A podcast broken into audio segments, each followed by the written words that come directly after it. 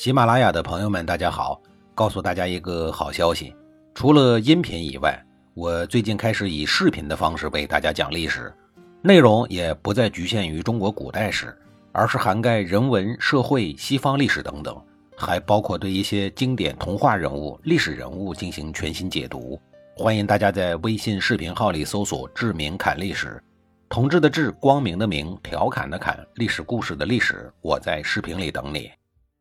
上一集里，我讲到了朝歌城危在旦夕的事儿。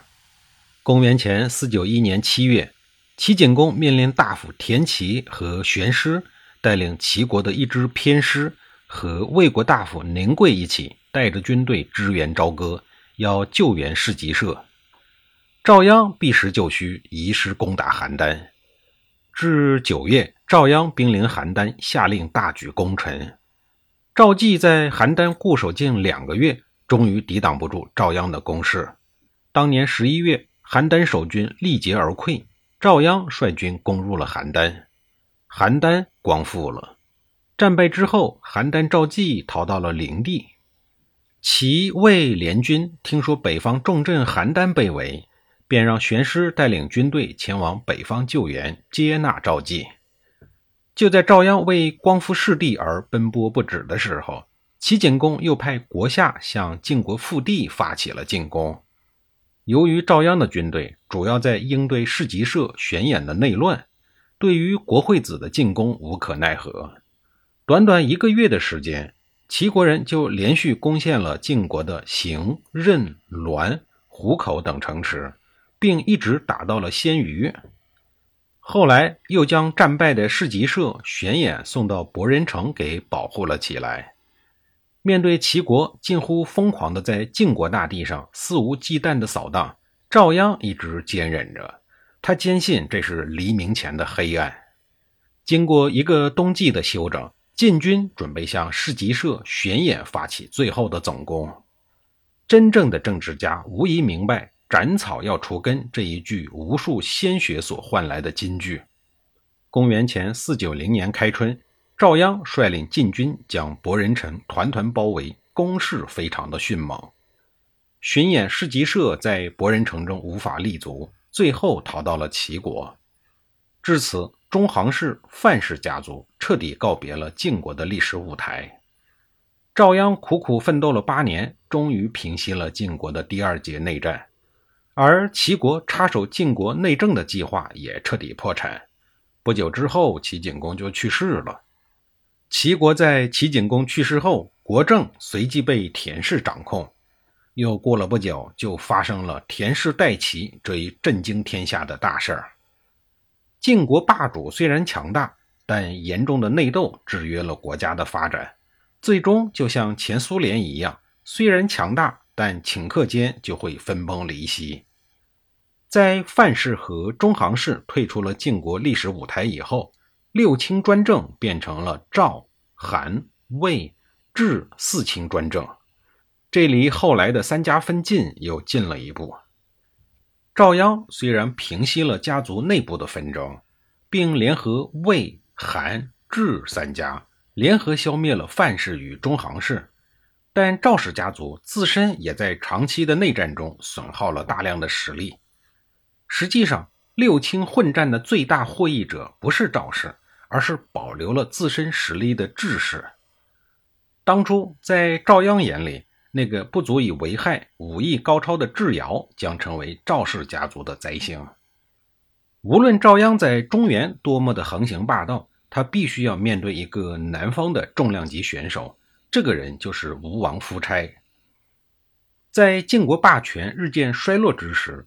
南方的吴国在吴王阖闾的领导下驰骋江淮，甚至在公元前五零六年千里奔袭，几乎灭了强大的楚国。阖闾死了以后，他的儿子夫差接任，随后打败了越王勾践。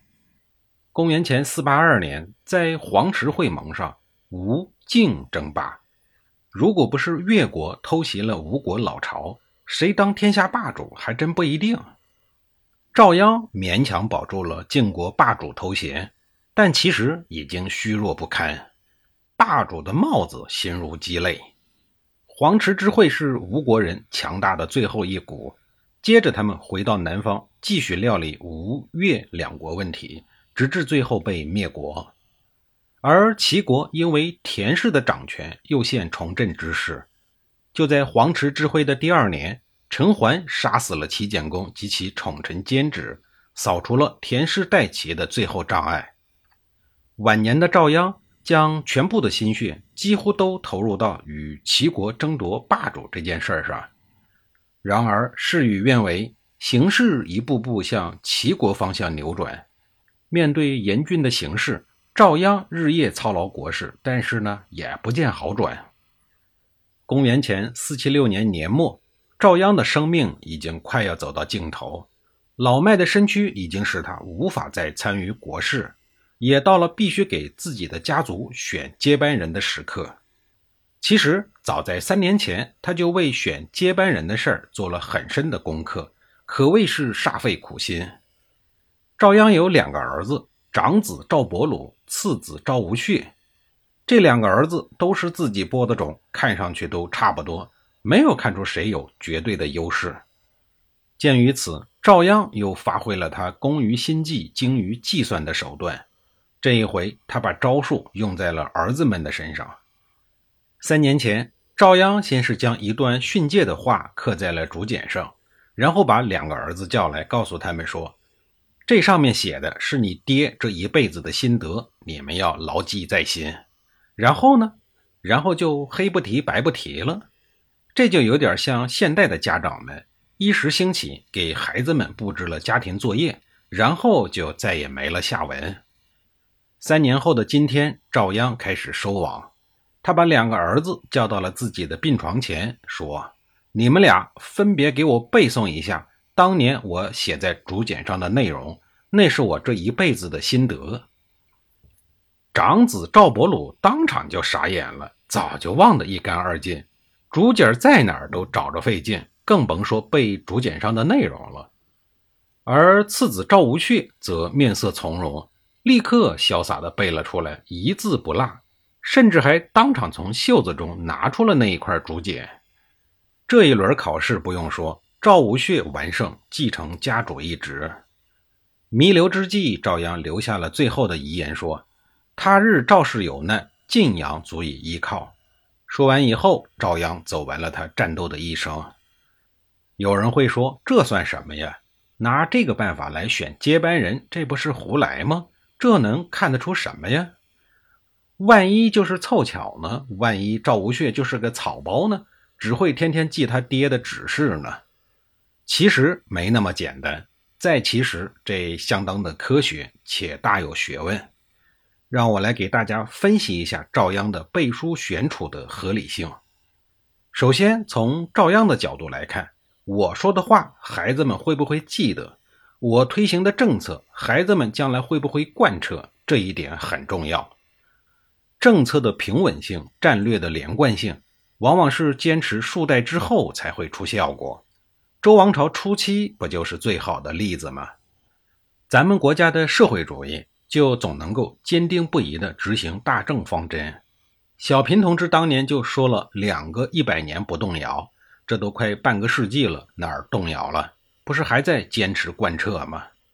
其次，通往权力的道路注定充满荆棘，每一个参选者都应该提着十二分的小心，每日如履薄冰。只有不断的通过每天都可能发生的严峻考验，才有可能继续参赛。听起来很辛苦，是吧？